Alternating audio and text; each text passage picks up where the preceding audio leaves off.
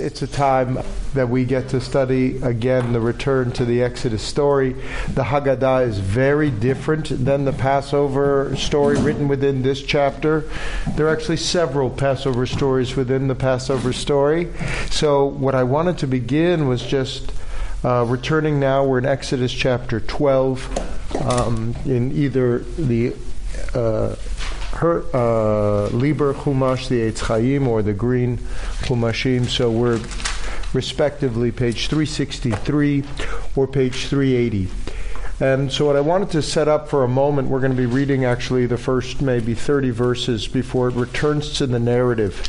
Because the Haggadah is about a story. It was so interesting on Wednesday night. We had panelists speaking about anti-Semitism and some of the difficulties of being a young college student on campus. And what it kept returning to was stories, these individual stories, the individual challenges, while talking about the alphabet soup of college life and some of the political challenges of some of the movements, BDS and other organizations that some are supportive, some are critical of both Israel and Judaism. That was just an awesome night. It was a really powerful evening, but what I wanted to say was why it was awesome, and in reflection of your own Passover Seders, is it had both a kind of macro experience of trying to lay out the groundwork for those that were unfamiliar, but the narrative, the Haggadah, that personal sharing from both the student and then a young kind of post-student, and then from the two directors of Hillel and Jewish Life, that combination. You were there. You really were there. And I think this is what our Torah does as we turn now to this story, which is, I believe in the historical kind of editorial process that has woven together a historical story with a redactor that's trying to reset kind of the calendar of the Jewish people and take two major themes. What I hope to get to today is show you how Pesach, which was the lamb itself, was the centerpiece of the ritual for the family, and Matzot, which was at the Exodus time of the biblical period, less important, that in the retelling of the story, the matzot becomes the essential, and Pesach moves from a noun, meaning the paschal lamb, to a verb, to Passover, which is the irony that many of you have asked me and mentioned, why aren't we eating lamb tonight? Why aren't we eating lamb tonight? And we could talk about that. There are many reasons why we don't eat lamb, but why matzah is so important. And that's where I want to end. Why matzah has taken the kind of premier place within the Exodus as a narrative marker. So let's return now to chapter 12. And what it's so powerful when it says, Vayomer Adonai el Moshe ve'el Aharon be'eretz Mitzrayim Lemor. What do you think, if you're a writer, for those that are writers, what is that first line really telling you? Trying to get you, to situate you, to set this chapter in a narrative context. I'm struck by the first and last words. Vayomer. Right, but it's there twice. And not in the English translation. Okay. So it's a real telling. Well, so there, Lemor is saying, and God spoke to Moses, Vayomer Adonai el Moshe Lemor, saying, what does it mean that this is both a dictate and the gerund of saying? This is an ongoing process. I will tell you this day, telling you. I told you, I'm telling you. We're continually saying this. And so therefore it's in context, but it's also out of context. Because just know, right before this is the 10th plague. Yeah, we studied this together. Just one page before, all you have said, you shall die. You have spoken rightly. I have not seen your face again. This is Moses and Pharaoh really having a head-to-head in dialogue. Chapter 12, it's a different tone. And so when God spoke, but it is a direct dictate. It is to the Moses and Aaron, the leaders of this time at this point. It doesn't say to the priesthood, or as we'll say further, what we say to our children. HaChodesh hazeh lechem. This month, we're now chapter 12, verse 2. HaChodesh hazeh lechem rosh chodeshem. Rishonu lechem lechodshei hashana. This is the month that will be your new first month for you of all of the months. What could that mean? It's the beginning. Yes. New beginning. Of course. Take it in context of living in a foreign land. You'll be at odds with the culture. Correct. This month is your first of the month. This month is your first of the month. As opposed to? Whatever their calendar. Their calendar, which was true in Egypt. Aviv means spring. Chodesh Aviv is we're about to have. But what in Babylon was the first of the year, in Babylonian context. Tishrei. Tishrei, Rosh Hashanah, is a Babylonian start of the year. Yom Kippur, we say Rosh Hashanah with the shofar is our first of the year. Kind of not. Chodesh HaAviv, this is the first of the month. This beginning of the spring. What was the first month on the Egyptian calendar? So that's... Is this one or a different one? So that's the... They don't want to say it. They don't want to say what their practice was. And well, there are two questions. One is that there's no, because the Nile's up and back, that they don't mark beginning, but they do have seasons. But I believe that it was back in the fall with the flood season and the beginning of how do we prepare for the flood season. So this is a marker to demarcate you from Egyptians, from Babylonians, because in the historical process, if this is a later interpretation, they're already in Babel. They're already in Ezra and Babylonian. But let's just say for us here, this is how we mark our new year. The spring rites already like spring is in the third quarter. How do you tell your children, Christmas, don't worry about it? New Year's, my kids know this about me. They just think I'm a miser, but I don't do New Year's. We just watch movies. I don't stay up. I'm like Pyrrhic victory. But it is in some ways kind of a separation for me and my, this is where I celebrate this New Year. Don't all calendars from the beginning base their yearly cycle on agriculture? So, no. Many do. I would say the French, when they tried to have the French Revolution, and they changed each and every name. I think that's exactly their implicit response here. Certainly, this has to do with the spring. Aviv means the budding ears of barley. So the French do what? I don't understand. The French changed from a Gregorian calendar that was based on the church, so the cult of reason tried to have a 10-month, a 10-year. You don't remember this? They changed the entire calendar to rip you away from the cycle of the saints and the cycle of Christmas and the cycle of that becoming the new year. The state did. When did they do that? In 1789. Okay. But it didn't work. Clearly. Just as here they're saying, Rishonu lachem lechodshei hashana. This is the first of your years. They are trying very much to say, this is how you operate your calendar, which for me, like Durkheim's famous law, if they're trying so hard to tell you what you're doing, something else is going on. Dibru el kol adat Yisrael lemor. So now you're getting this parallel structure again. What is the difference between Vayomer and daber. One is this speech, parole, which also means commandment.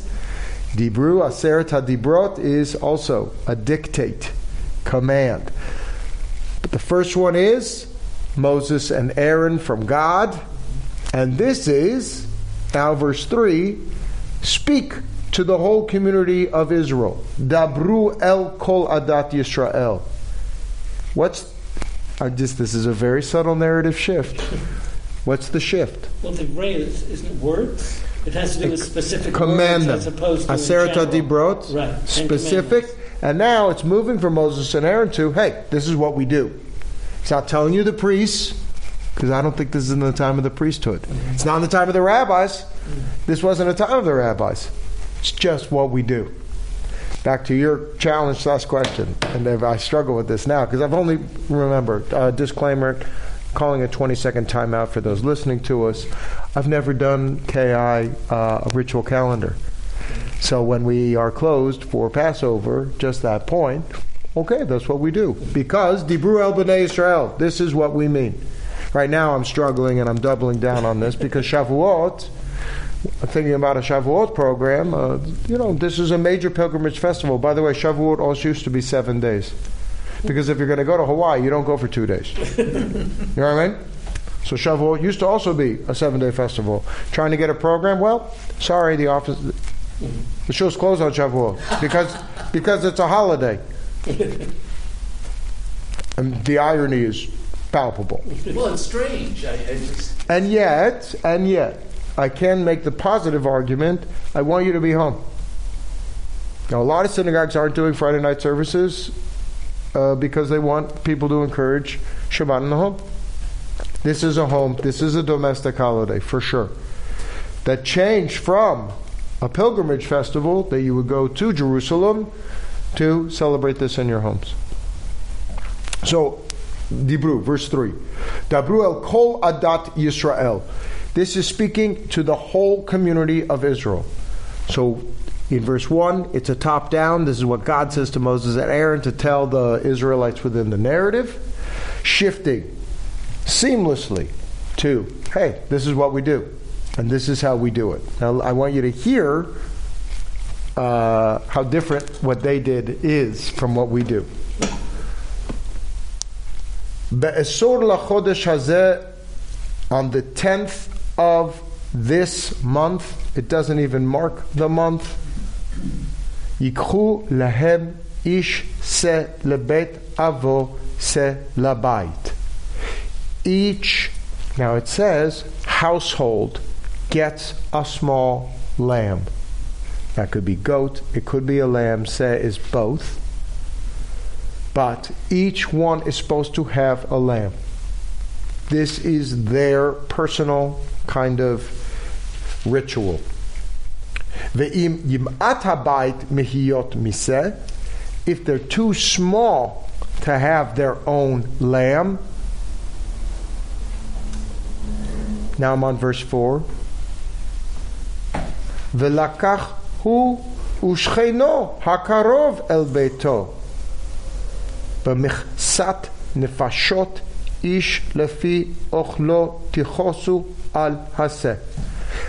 him share one with a neighbor who dwells in proportion to the people. Everybody could come together to form a household. I absolutely love this verse in regards to how we open our homes. Two things about this. In Leviticus, we have the same thing about poverty. That if someone can't afford a bull, they can take a lamb. If they can't have a lamb, they take a turtle dove. 2 turtle doves. And if you can't have 2 turtle doves, a pigeon. And if it's not a pigeon, it's not matzah, but it's a wafer. That's about poverty. What is this about? Community. Right. What's the word for household in Hebrew? Bite. House. Yeah, shalom bait. How big is your house? How many can you accommodate? How can you accommodate? How many? And if you don't have enough in your house, It breaks my heart, you know, when I hear when people do like a two-person Seder. Mm-hmm. Breaks my heart. And some people choose to do it that way. They want to have like a one-on-one. And just think about how the Seder is based on a Greek symposia, which was 8 around the table. You know this? The Greek symposia, you know, we lied to the left. I'm making a little aside here. This is not in this. This is about the Haggadah.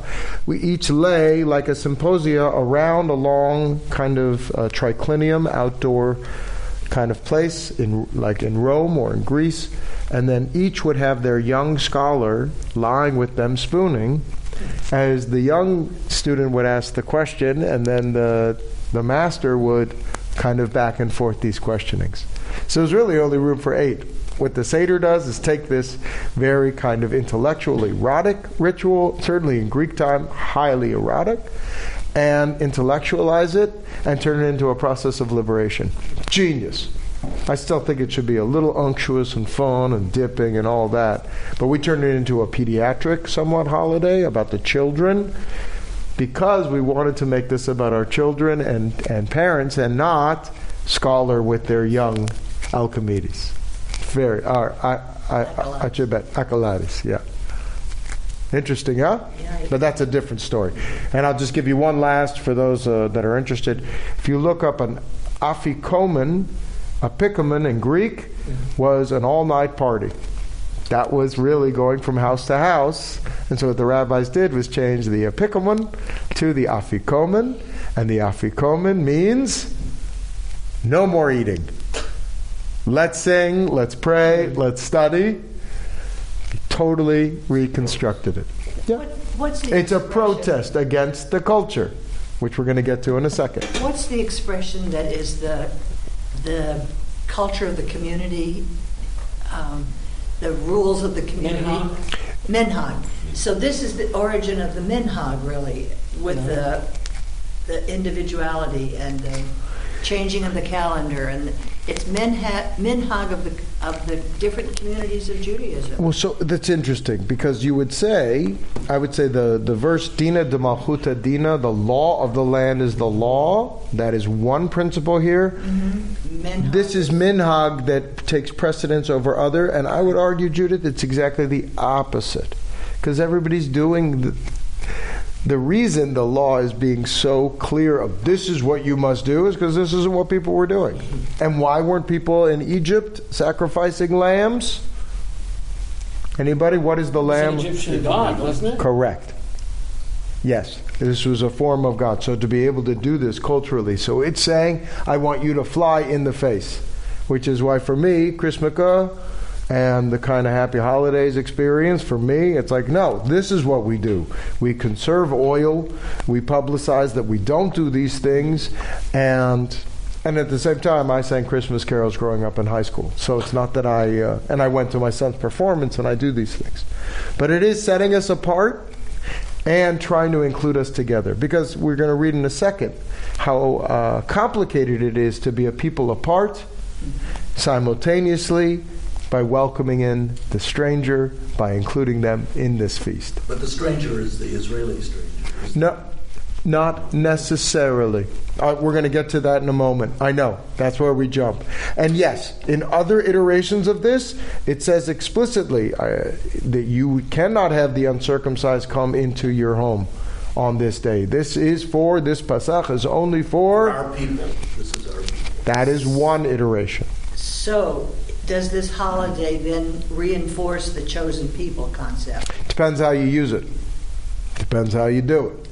And we know there are seders and there are seders. Mm-hmm. There can be a time, I mean, the narrative itself is protect yourself, watch out. We're going to get to the mezuzah and putting on the lintel and the pasach. How could it not be chosen when the next sentence is about putting the blood on the doorpost, you know? Right. And I'll pass over, God will pass over those that do. But who's and choosing, those that choose, choosing? It's the person putting the blood that's choosing. But that's our people, and God is acknowledging that we are a people. So then I challenge, well, perhaps, or I'm challenging you, there's somebody who's in this Erev rav, who's in this mixed multitude, who's asking, where do I go? What do I do? Oh my God, I love, like, you know, my housekeeper. She lives in my house. She knows the Seder ritual better than my mom and how to clean out the house and put up the paper. If the storm is coming, right, in or out? Right. That's my question, David. In or out? Well, I think the in is an opt-in. And I think that may very well be, if you may not be a people of Israel, but if you opt in to be a people of Israel, that's fine. So we're going to see it explicitly. They opt in, but they're still not people of Israel. They're strangers among you. They're ger vitosha. Does though? So conversion is a later thing that says, okay, you can either choose, but once you choose, you're my people or you're not my people. There's a middle category here. Yeah, but isn't this the start of that ability? Well, let's read, because I believe Leviticus has a more strict in or out. You cannot have the uncircumcised in your midst within this Passover Seder. That's one tradition. And I would say that's much on the Sher Bacharbanu, the people apart. But here we're going to read by this, though. That would be much later. Not much. And some would say that this source material, that the Levitical is actually the last 7th century before the Common Era, that was trying to crystallize a ritual that separated. Why? Back to this Durkheim's law. If you're trying so hard to say something is one way, it's another. So they're mixed multitudes. I'm just saying there are multiple ways to look at what does it mean to separate. Would you look at this and say the uncircumcised would not be welcome into your house? Not in this context, another. But in another, yes, another absolutely. Context, and in the Siddur, yes. So sometimes the uncircumcised is not going to be saved. You're not hearing me. Again, one strata would say that. You're either in or out. And if you want to join my people, you must convert that way. But there are plenty, and I would say the majority of the context in Exodus and in Deuteronomy is talking about the Erev rav as a positive light. There are two sides to our tradition. Rashi is very explicit. Only two? Well, right. Fair enough. 4 children. And so I'm saying you could take it both ways. But let's go back to this text because I think it is. Yes? Rabbi, just a quick question. Yes? You mentioned putting paper up. Yeah, so there is this Mechirat Hametz, the selling of your Chametz, which technically you can't do day of because you already did. Sure. You already did your Bidikat Chametz, you're searching for Chametz. You're allowed to keep flour in your home for the week as long as you separate it, isolate it to the side, and make a clear designation. Has it always been that way? It was a heter from a very early on. Yeah, because they don't want to lose all that grain. If you literally have to, last week my kids have been going crazy for their lunches because I'm like getting less and less. But here, let's go back to this text. Thank you. Se tamim zachar ben shana yelachem. The lamb should be without blemish, a yearling male. You can take it from sheep or goats. You should keep watch over it till the 14th day. Why might that be? From the new moon to this. Well, why would you need to watch it? In case someone makes a libation over it, someone does something to it. This is a ritual sacrifice, which is brilliant because what it's moving you from is the cultic worship at the temple to an opportunity to do a home barbecue. This is very different. This is very different than go to your priest, make the pilgrimage, give them money, they will make the offering. This is saying each household, do your bal et cul, from the beard to the tail, roasted. And all kol kahal adat Yisrael ben harbaim should do this at twilight. This is moving from, David, a centralized institution with a priesthood to a domestic operation where each household represents, but they all have to do it at the same time. And this is on the eve of leaving Egypt? So that the narrative has kind of confused you. because it started with this is Moses and Aaron, and it's right after this dialogue, and then it's going to pick up that narrative right after. The Egyptians in verse 33, the people bowed low in homage, verse 27. So the narrative picks right back in, but I think it's extracted. I think this section is trying to say, and this is exactly how it happened. Ben Arbaim, everybody's doing this ritual slaughter, but just now think about Hanukkah, of putting up those candles and saying, I do this when everybody else does something else. Again, if this, the Babylonian or even Egyptian ritual, was to worship this living goat, could you imagine in India, for example, you know, if you like hit a cow by accident in a car, they can pull you over from your car and really be, God forbid. Mm-hmm. But what we do on this is like going to India in the middle of, you know, the Ganges right on the side and being like, hey everybody, barbecue. It's a very powerful, and each home doing it. And then, now this is very I have a different interpretation. You should take some of the blood and put it on two doorposts and the lintel, al habatim asher yochlu otam, on the lintel of the houses which they're to eat it. What does it look like? When you look at it in the Charlton Heston movie, what do they do? What is it supposed to be as a sign? So what does it look like? Just in your imagination, what do? They paint the outside of the door. But they paint it. It's almost like a give a Zorro or a Jewish, like a marker. Mm-hmm. Let's look closely at what this does. Doesn't it say it should be really on the inside of the door? It needs to be on both. On both sides. Shtei ha-mezuzot, on both posts and on the lintel that are on all of your houses. So now what is it? Inside. Outside and inside. What does it say inside? Well, it's saying the two doorposts, al ha-mezuzot, but it's got to be coated. Not the door. Yeah. The door. The surrounding. Okay. The door jam. You ready for a little conspiracy theories, guys? What's the 10th plague? Death of the firstborn.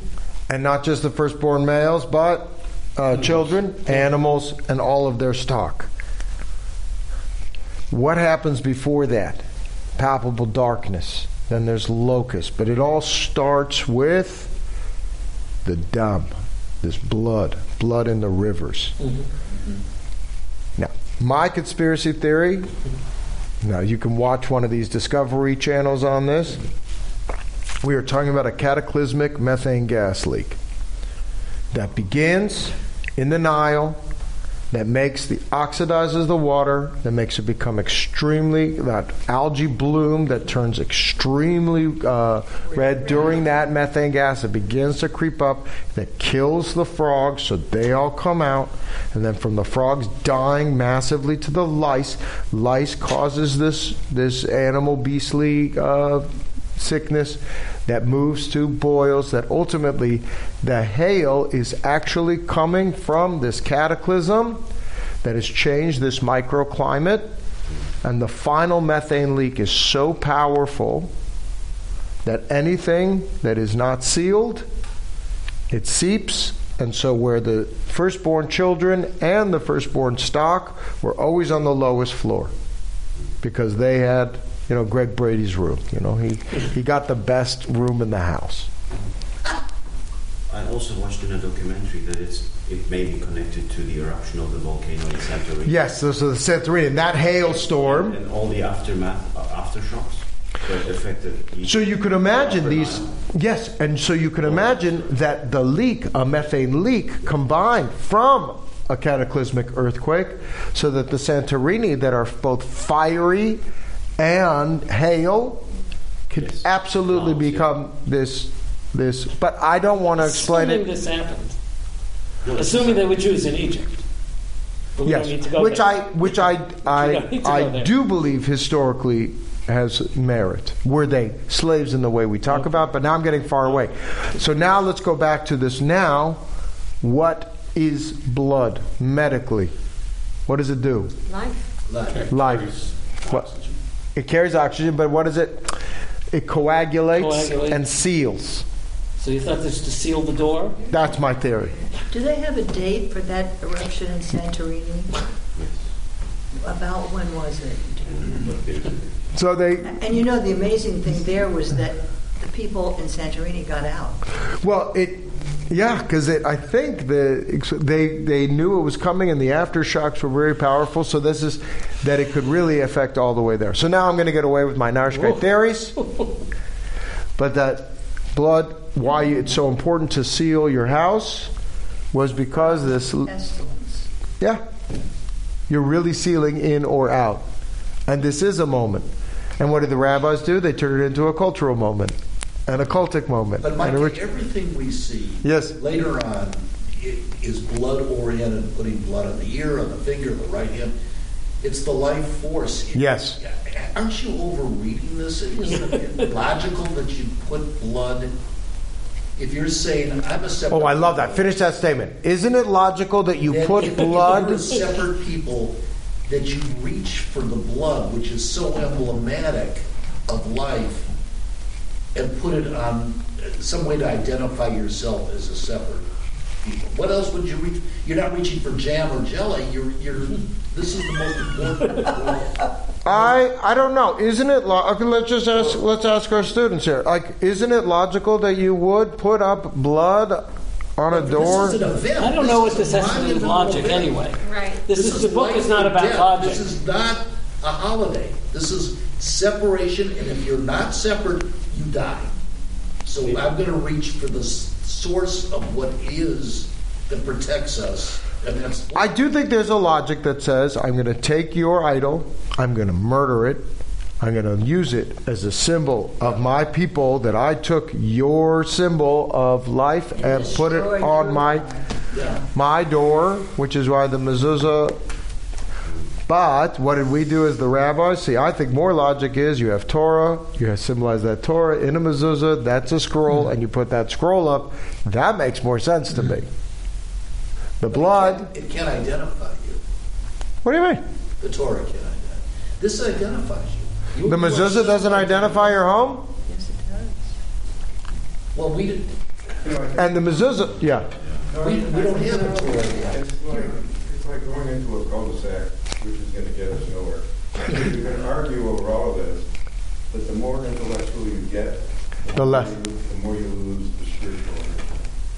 Here we are. Of the blood. You mean? I think the blood is the blood, and the story tells the story. I go back to me, it's more like Abraham and a conversation with God. Because this is part of, in a sense, we're saying to God, we hear you. And then God is responding by saying, I hear you hearing me. Just kind of like Hineni and Abraham. You can't deal with beliefs with logic. Right. Not really. Right. Not all of them. Some of them you can, but logic and belief systems are often apart. So let's re-spiritualize. I have to choose in this moment to do this ritual, to represent my place within this people. Right. And I take some of this blood and I cover my lintel, and I have to eat, and all the houses where we're going to have it, meaning we do this. And we must eat that flesh the same night. Right. They must eat it roasted with, and then it says, Al tzli esh umatzot al mororim yochluhu. They must do it roasted, unleavened, and bitter herbs. This combination. And I don't want to take us away, but the boiled kid, remember, you're not allowed to boil a kid in its mother's milk. The boiling is very important, that we don't boil, but roast. That's our form on this fire. Must be. Don't eat it raw. Don't do it with water. It must be the whole head, medium, toes over the fire. So we roast it because we don't want to use water, because water means leaven bread. Perhaps. I think it's just other cults would boil, would purify. Other cults would also eat meat raw. Other cults would eat blood. We're showing all of these ways that we don't do it, but it's also head to toe. We know this in many cults. They take the liver to analyze what is right and what is wrong. This is very, very ancient pieces. Exactly. But that's not how we do this. I love this. You shall not leave any of it over till morning. If any of it is left, you should burn it. What it's telling you is this is not a holiday that lasts, you know, put it in the fridge. You can have the bar mitzvah cake for months afterwards. No. Balayla hazeh, it's a public outdoor ritual. You can imagine all the barbecues that are happening in each of the households. And then we must eat it, and you can't leave it till morning. And if you do, you burn it. Entirely. I have a theory. Once you burn it, the smell goes out to the entire city. And you're demonstrating the God that they worship. Yes. You roast. Yeah. Oh. So you protest. You know? It is a protest. You act and become the entities of the culture you're surrounded by. Yes. I was once in Dakar, Senegal, before Eid, which is the end of Ramadan, where they have a feast and they slaughter goats. And in the streets, there were all of these goat markets. And you would go around and you would hear the bleating of goats everywhere. There were allegedly 600,000 Jewish men, at least. I don't know how many hundreds of thousands of households. Can you imagine the noise that night of all of those goats and sheep being slaughtered? And the reason they're so... You smell it. Yeah. And you smell the roasting. Yeah. Well, you have to accept that if you're going to eat meat, you're going to have to slaughter the animal. Right. But something we don't consider when we go to the market and we get prepackaged. Right. But your point that this is not in the temple, but in the home and shared among families... and you share with others and they share with you, turns it into a whole other thing. Yeah. And by the way, goats don't have lambs. Goats have kids. I know, that's right. Sheep have lambs. Mm-hmm. Yeah. Yeah, not the goats. Right. Yeah. It's giving the variety. It's giving optionality. So you can do either one, a kid or... at least within this. But now, the irony, you can't have lamb. You're not supposed to eat lamb at all. Yeah. Why? Because we don't want to make too close an association that I'm reliving this ritual. Sacrifice. Rabbis, yes, the rabbis distance you from so many of these traditions. Why? Because they don't want you to think you can do this DIY. This is my theory. They don't want DIY Judaism. So for the whole duration of Passover, you're not supposed to have lamb? Certainly not for the Seder. No, you can eat lamb. But the Seder can't be represented by this lamb to think that you are doing the barbecue yourself. They don't want you to become a priest. Even though I think in Exodus right here, they're saying DIY. This is how you do it. And the other thing... What? This is how they did it back then. Right. But there was no temple. This. Pre. Although, historically speaking, this context of Exodus, some say this narrative structure is actually post-exilic, much later, because they're looking back. This much later, or actually took place much later? Written much later. What took place was much before. But listen just how, not confusing, but just how different it is from what we do. This is how you should eat it, verse 11. Kacha tochlu oto. You should have... Chagurim, which is a belt. You've got to have your fanny pack on. You've got to be ready to go. You've got to have sandals on your feet. Na'alechem beraglechem. Now, in a biblical context, why is that very important? What do you usually do? What did Moses do when he saw the burning bush? What did the priests do? Would they wear shoes? You take your shoes off. So, Mark, to the spiritual context of this, we have to be doing this hurried, rushed feast of presence and opportunity in the same breath. My narrow straits, my the trauma of having to leave and needing to flee, and also staying present and adamant in my ritual, is the spring festival. Crisis, opportunity, combined in the same moment. I have to be both totally prepared to move and change my entire life, and absolutely committed to being here and present for my family and for my community, and celebrate all night long, knowing that I have to be packed and ready to go. Isn't there a disconnect between being packed and ready to go ASAP and the way my grandparents did a Seder, which started at 5 p.m.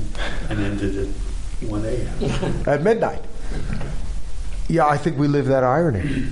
I think we must live that irony. It's similar to the irony of Sukkot. You have this temporary structure. You're supposed to know how fragile it is, but then we make these elaborate meals.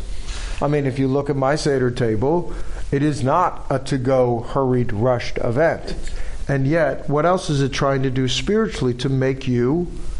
I mean, I thought about this. Has anybody gone to LACMA? I think it's at LACMA where you have a virtual reality immigrant experience where you can walk through the deserts with the coyotes. It's supposed to be somewhat powerful to try to put you in that experience. You're having a feast walking through like you're about to be a refugee. You're leaving on this day. How different is that than the you must recline? Mm-hmm. By the way, are you literally the rabbis? Just to this point, why don't we anymore? You lean to the left. You got a pillow. Do you lie down? No. You're not allowed. The rabbis are so worried you're going to turn it into a Greek orgiastic intellectual symposia. No. You can't do these very things. That's why brisket became so important, because lamb could have been quite something. And your staff in your hand, you've got to eat it bechipazon. You've got to eat it hurriedly. Are you saying that God is saying that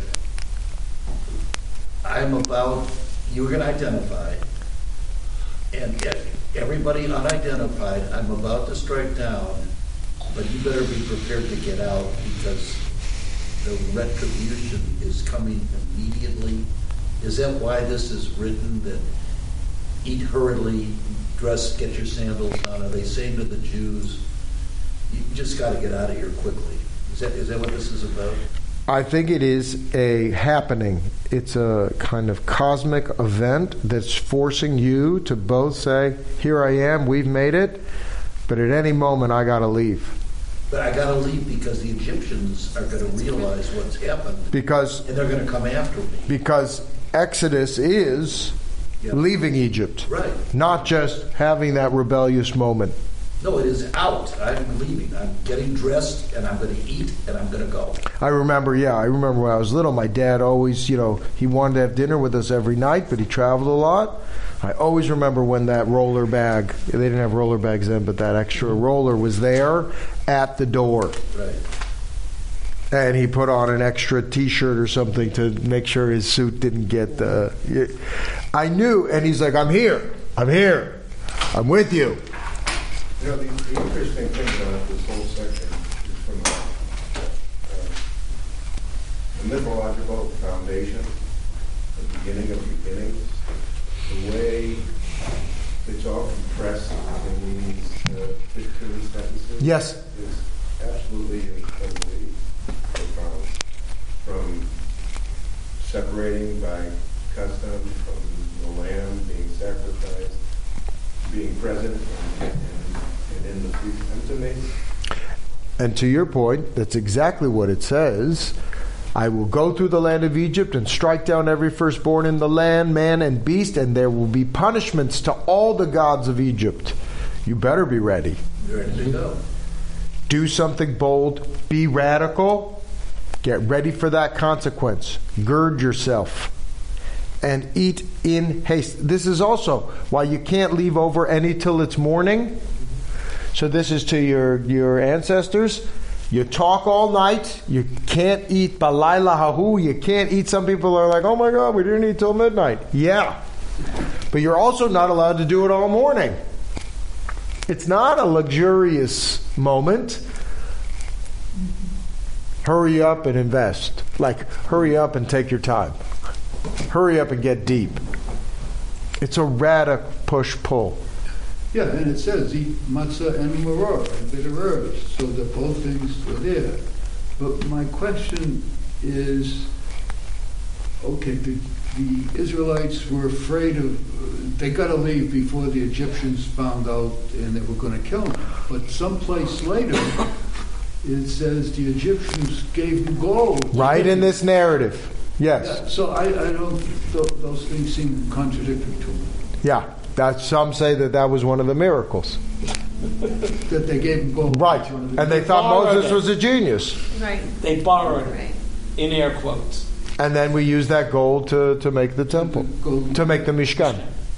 You brought up kind of historical things about the methane gas. Yeah, well, that's a cock. We talked about all the historical things that everything, the myth or the Torah was based on. So you're saying that, you know, these things could have happened, and they created the symbolism to write it down and define it, not based on the historical record, but the mythic, capital M, which always has pieces of history to it. Yeah. The Reconstructionist Haggadah, the second or third page says, did it really happen? And really answers it and says it doesn't make any difference. It's the principles and the morals that come out of it that is the most important thing. Whether it was true or not is irrelevant. I mean, that's one point of view, clearly. So back to the beginning. Don't ever ask that question at an Orthodox Seder. Yeah, well, God said to Moses and Aaron, happening. Did it happen? Oh, it's happening. Oh, it's on. It's on. It's on right now. It's on in every family. It's on just for us all so focused. If I didn't talk about the Passover tonight, and this is why the Torah portion this week is this story. Okay. So, this day now, Vayahayom hazeh, and this day now I'm on verse 14, chapter 12. And so, on this day for you will be a memory, and you shall celebrate it, a festival to God for all generations, forever and ever, Chukat Olam. That means now. Throughout the ages. Now going back to that first context. This is a different strain. Yeah. This was not written contemporaneously. It's all part of one tapestry, but I see a very different flow here. This is a Chag, and a Chag is a different thing than what this home ritual is designated. What is a Chag? What is festival. That? Oh, okay. And this is the festival. This is to your Ki is closed, because we have both. The sanctuary should be a place where we have all who come. And there is a community Seder, and we do a women's Seder, and God willing, see, it's also Easter Saturday next year, too, so I don't know this community well enough. I do think we are mandated to have a community Seder from this. For every generation, this is forever and ever, which means, you know what, frankly, you're seeing right now, every generation does it differently. That's why you have to say, this is how we do it, we've always done it this way, and it'll always be this way. Meaning, it wasn't always this way, we do it differently. And they were doing it, you know, with the Paschal Lamb was the major, the minor was the matzah. Now, 15. Shivat yamim matzot tochelu. 7 days of matzah you should eat. Bayom harishon tashbitu saor. 7 days you eat unleavened bread. Remove leaven from your houses. Whoever eats leaven from the 1st to the 7th, that person is cut off from Israel. Very different strain. This is a negative prohibition. It moves from the Paschal Lamb being the major issue to fluffy and matzah. Matzot originally are, you know, basically tortilla. They're easily to make. They're quick. You can get them out so that when more people are coming, it's easier to make. But now this is actually the ritual. You got to clear it out. Do not eat leaven sourdough. This was easy in San Francisco, that sourdough starter. Get the starter out. There's a negative prohibition, but then you must positively eat matzot. And this is, yes? Does this indicate to you that the author, the narrative, is being written in this 14 later, saying this event took place years ago, and we're going to commemorate this event? It's not going to be, you're not going to eat in 7 seconds and get out of the house. Now you really have to look back and think about what this means, and you're going to take 7 days and you're going to celebrate what this was. Right. And instead of going, we want you to think. We want you to sit back and think about this event. And then moving from the Paschal Lamb, the Egyptian metaphors, the passing over, and the plagues, we're moving it to back to the agriculture, where we're clearing out our leaven, we're spiritually de-souffling. I am trying to see what I am out without all of my puff and my fluff. And for 7 days, you've got to remove this leaven from your houses. And also, too, communally, this one is not saying, come, you want to sit? You make a choice. This is another, you're either in or you're out. If you don't not eat leaven, meaning a negative prohibition of leaven, you can't be part of this. However, positively for the Jew, they have to eat matzah. You can't just not eat matzah. Similar argument to being a vegetarian and kosher. They say, no, you're not kosher, Micah, when I was a vegetarian. Because you don't separate milk and meat. You just don't eat either. There has to be an active. So, right. So then those that are witnessing, and this is true of my housekeeper. My housekeeper knew when I was growing up, she didn't bring in her, tamale or anything. She wouldn't bring in any of her food in our house. She knew. She didn't positively eat matzah. That's how you know that someone, a stranger within your midst, is aware of your culture and aware of your tradition. Just like your guest, your non-Jewish guest, is going to show up, maybe with an Easter egg at your plate, reference to Steve Carr Rubin, a beautiful thing. But they're not showing up with fluffy dough. Oh, I got you, a fruitcake. But there's two very different things here. Yes? The one thing is the eating of unleavened bread. And then removing it from your house is a whole other type of activity, an emotional thing. They're complementary. Purification kind of a... They're complementary. And I would say spiritually, there is freedom from and freedom to. It is not enough simply for me not to drink, eat. I try spiritually to see what I'm like without coffee. Not so easy. Not pleasant. But then with that, what is the positive actions that I am taking? What are the healthy moves? This is why these diets that you just drink paprika and lemon water, it's meshuggah to me. If you don't also do these positive things of incantations, of spiritual reflection. It's not a resouffle, it's a desouffle and a moving forward. But I just want to say really clearly, on this day I brought you out of Egypt, observe the feast et hamatzot. This is now not called Pesach. It's called Et Hamatzot. You should observe the Unleavened Bread Day. Do you see how radical this is just when we're reading this? It's already switched. Yes? We generally celebrate the first and second day of Passover. Is that prescribed anywhere? No, first. Later on. The whole second day Yontif is a whole long Mishigas. Rosh Hashanah, yes.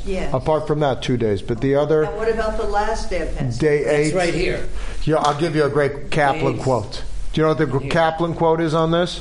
He says, second day of Yontif's like wiping yourself off with a wet towel. That was his opinion. But I love that. So... But just listen to what the new explanation is. I brought you out of the land of Egypt.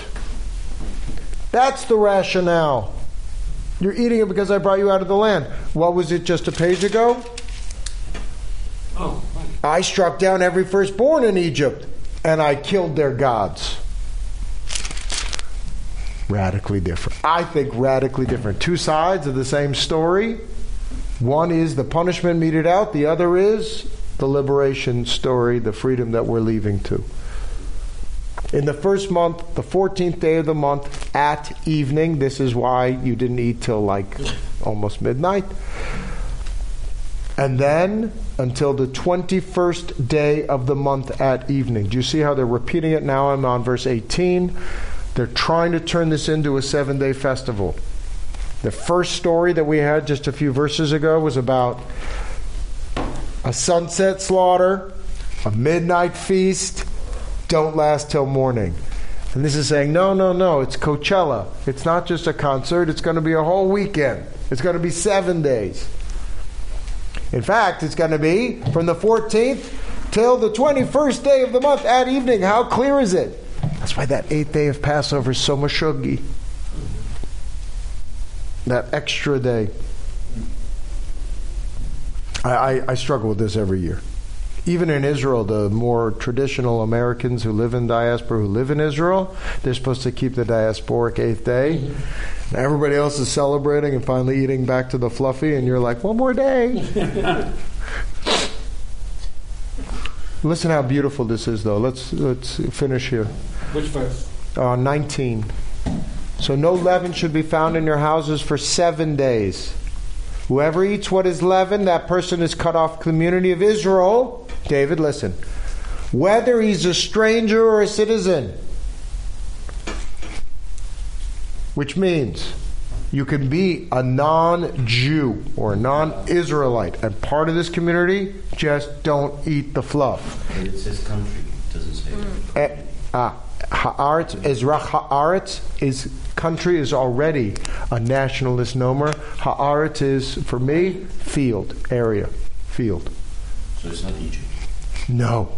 I think this is where it's in Babylonia and diaspora, wherever they may be. And even maybe Eretz Israel itself. What do you think the word stranger really means here? Is it the non-Jew? Is it? Yes. It's sort of interesting when you look at this. Normally we separate ourselves. Here we're incorporating the stranger, and we're saying to the stranger, do what we want of you, and you'll be in our community. Right. Mm-hmm. I mean, what a powerful spiritual metaphor. Right. To those... In the community. You're right. A member of the community here, if you do what we want you to do. Whether you're circumcised or not. But there's a middle ground here, which is just don't do these things and you can be included in our thing. I'm not telling you you must eat the matzah. I think it's you shall be cut off on verse 15 it says. You'll be cut off if you do these things. Right. But as a Jew, as an Israelite, I must eat the matzah. They never mention women. People. I think it's very... I mean, yes. Circumcision is the measure. But I would say the matzot and the baking, it's very important. In all your settlements, b'chol mashvotechem tochlu matzot. You can't just go green. You have to eat this matzah. And it's a symbol of both rushed and hurriedness and also feast. It is a dessoufflé spiritually, but it's also this... reminds us of the Passover, the lamb and the maror that we ate. Just that, it's the Jewish Madeleine, quoting Proust, that if you can have one element of it, it brings you all the way back, and not transubstantiation. Truly, truly to that experience of Egypt.